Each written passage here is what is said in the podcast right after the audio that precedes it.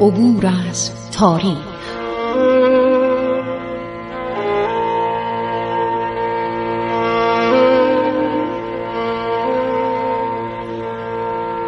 کاری از گروه جوان و اندیشه رادیو جوان.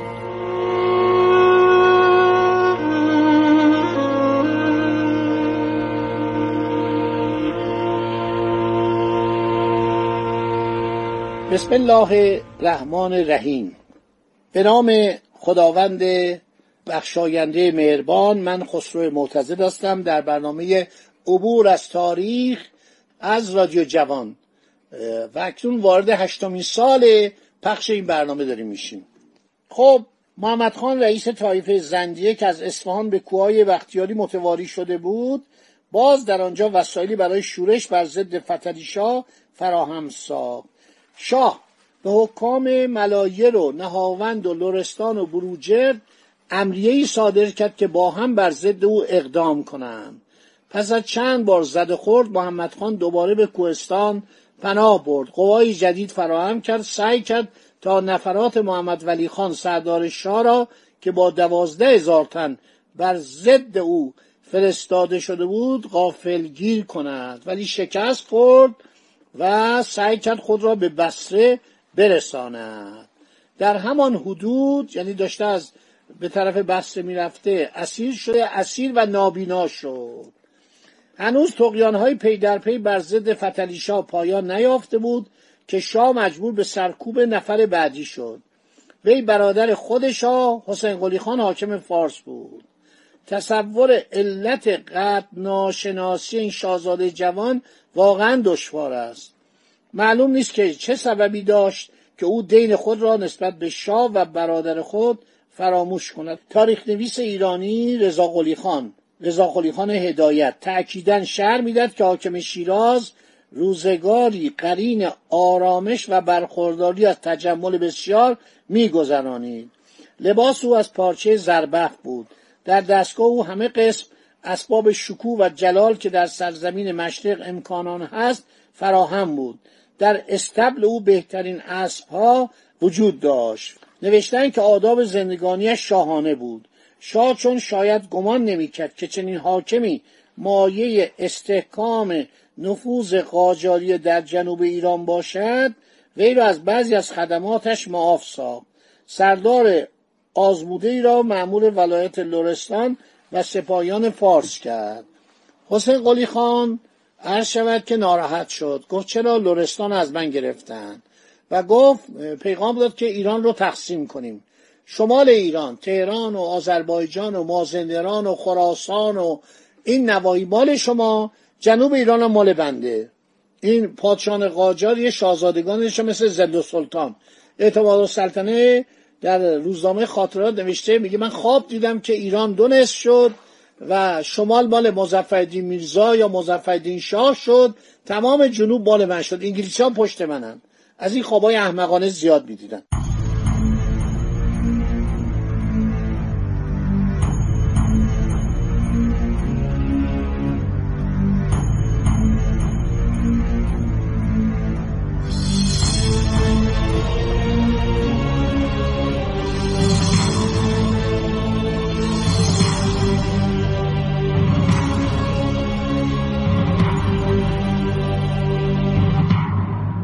حسین قلی خان برادر فتلی خان می‌خواد نصف ایران رو از ایران جدا کنه. هر شود که یک جلسه مشورتی با بزرگان شیراز با وزرای خودش تشکیل میده. مشاورا میگن که شما این کارو نکنید دولت قاجار رو شما ضعیف می‌کنید عصبانی میشه حسین قلی خان برادر کوچک فتلی خان. دستور کور کردن وزرای خودشو صادر می‌کنه. شاهزاده سپس به طرف اصفهان حرکت و وانمود می‌کنه که داره به طرف حضرت به طرف فتلیشا داره میره. با این تمهید امید داشت نجبای ایالت رو وادار کند همراه او بروند. در همان موقعی که شاه از خوی رفت آذربایجان ساکت کرده بود آزم شیروان و داغستان بود. خبر آمدن حسین قلی خان به طرف تهران از شهر شیراز به گوشش رسید. شاه فسق عظیمت می‌کنه. به تهران برمیگرده. در راه عرض شود که با محمد خان زن که اسیر و نابینا شده بود برخورد کرد. فرمان داد او را به سربازان قبیله که از دست پدر محمد خان زکی خان صدمات زیاد دیده بودند بدهند. ولی علا رقم عرض شود که رویه وحشیانه که در اون موقع متداول بود و قصاص می‌کردن گفتن این قاتل پدر ما سربازا دلشون سوخت. آزادش کردند. محمد خان زن به وسیله گدایی خدا تا بسره رسانید و عواقب ذلت آن جاه طلبی بی حاصل خود را دید. ماست دوباره بیاد سلسله زنگره تشکیل بده. کورش کردن و با بدبختی و بیچارگی رفت بسته بین رام گدایی می‌کرد. شاه جوان عرض شود که در راه تهران شنید دو تن از سردارانش که تا آن وقت مورد اطمینان بودند سرکشی کردند. یکی از آنها محمد ولی خان بود که فتنه محمد خان زن را خاموش کرده بود. این رب با برادر شورشی شاه هم داستان شد. دیگر سردار سلیمان خان بود که حکومت ایالت آذربایجان را داشت. این سلیمان خان پسرموی ارشد شاه قوای خود را به سمت تهران فرستاد. قصدش این بود که ابتدا دو برادر یعنی فتلی شاه و حسین قلی خان با هم جنگ کنند آنگاه او بر طرف فاتح بتازد. دو برادر در دشت طالقان روبرو شدن. اینو گفتم براتون به یک روایت دیگه. حالا دارم تکرار می‌کنم. نقل از گراند واتسون. با نفوذ مادرشان جلسه مذاکره بین آنها اتفاق افتاد.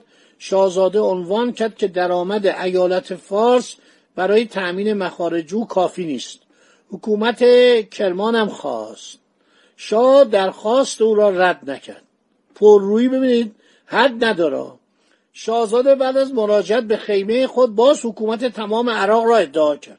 خواستار شد که با برادر خود در اقدامات شاهانه شریک باشد. به این ادعای گذاف جوابی نرسید. شاهزاده در صدد برآمد قوای خود را برای نبرد آماده کنند. با آنکه قصد جنگ داشت چندین پیام نزد برادر فرستاد و او را به انجام دادن تکلیف خیش ترغیب کرد. این پیغام ها نتیجه نبخشید. دو طرف با هم روبرو شدند. ولی پای شخص با نفوذی به میان آمد که سرانجام مانع خونریزی شد. مادر آن دو جوان بود. با عجله خود را بین دو لشکر انداخت با گریه و زاری از سربازان التماس کرد که در آن زد و خورد بیمورد شرکت نکنند.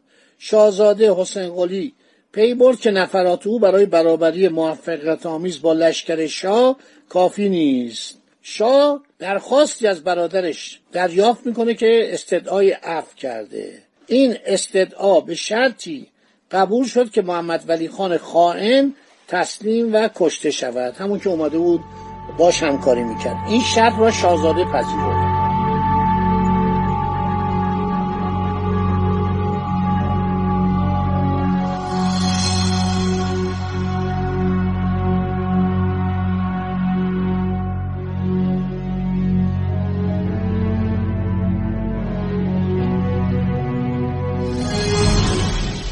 سلیمان خان که در مرز آذربایجان در انتظار خبر سرانجام زد و خورد شاهزاده و پادشاه بود از شنیدن جریان جدید وقایع کاملا ترسید به تهران آمد. به استبل شاهی پناه آورد.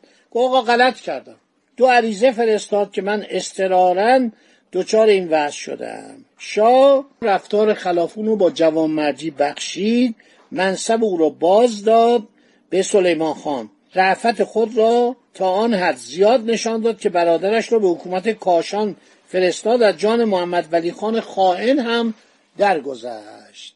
خب حالا وقتی که ایران شلوغ میشه اطرافیان ایران یعنی همسایگان ما هم به فکر سوء استفاده میفتن در این ضمن افغانها از موقع استفاده از راه سیستان به ایالات کرمان حمله کردند. حسین قلی خان آنها را ناگزیر به عقب نشینی کرد.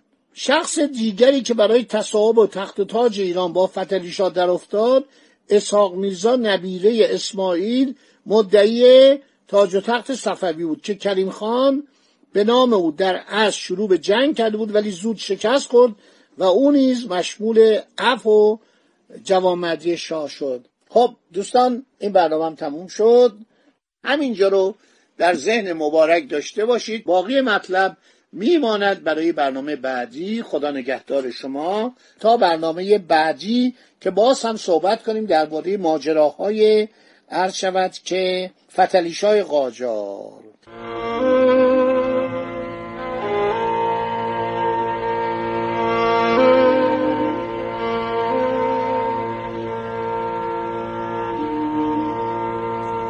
عبور از تاریخ.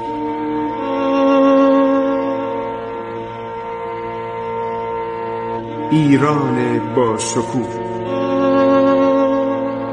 2800 سال تاریخ.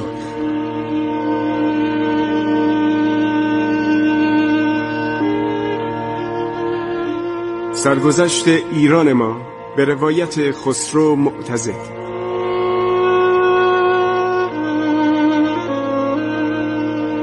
عبور از تاریخ با رادیو جوان.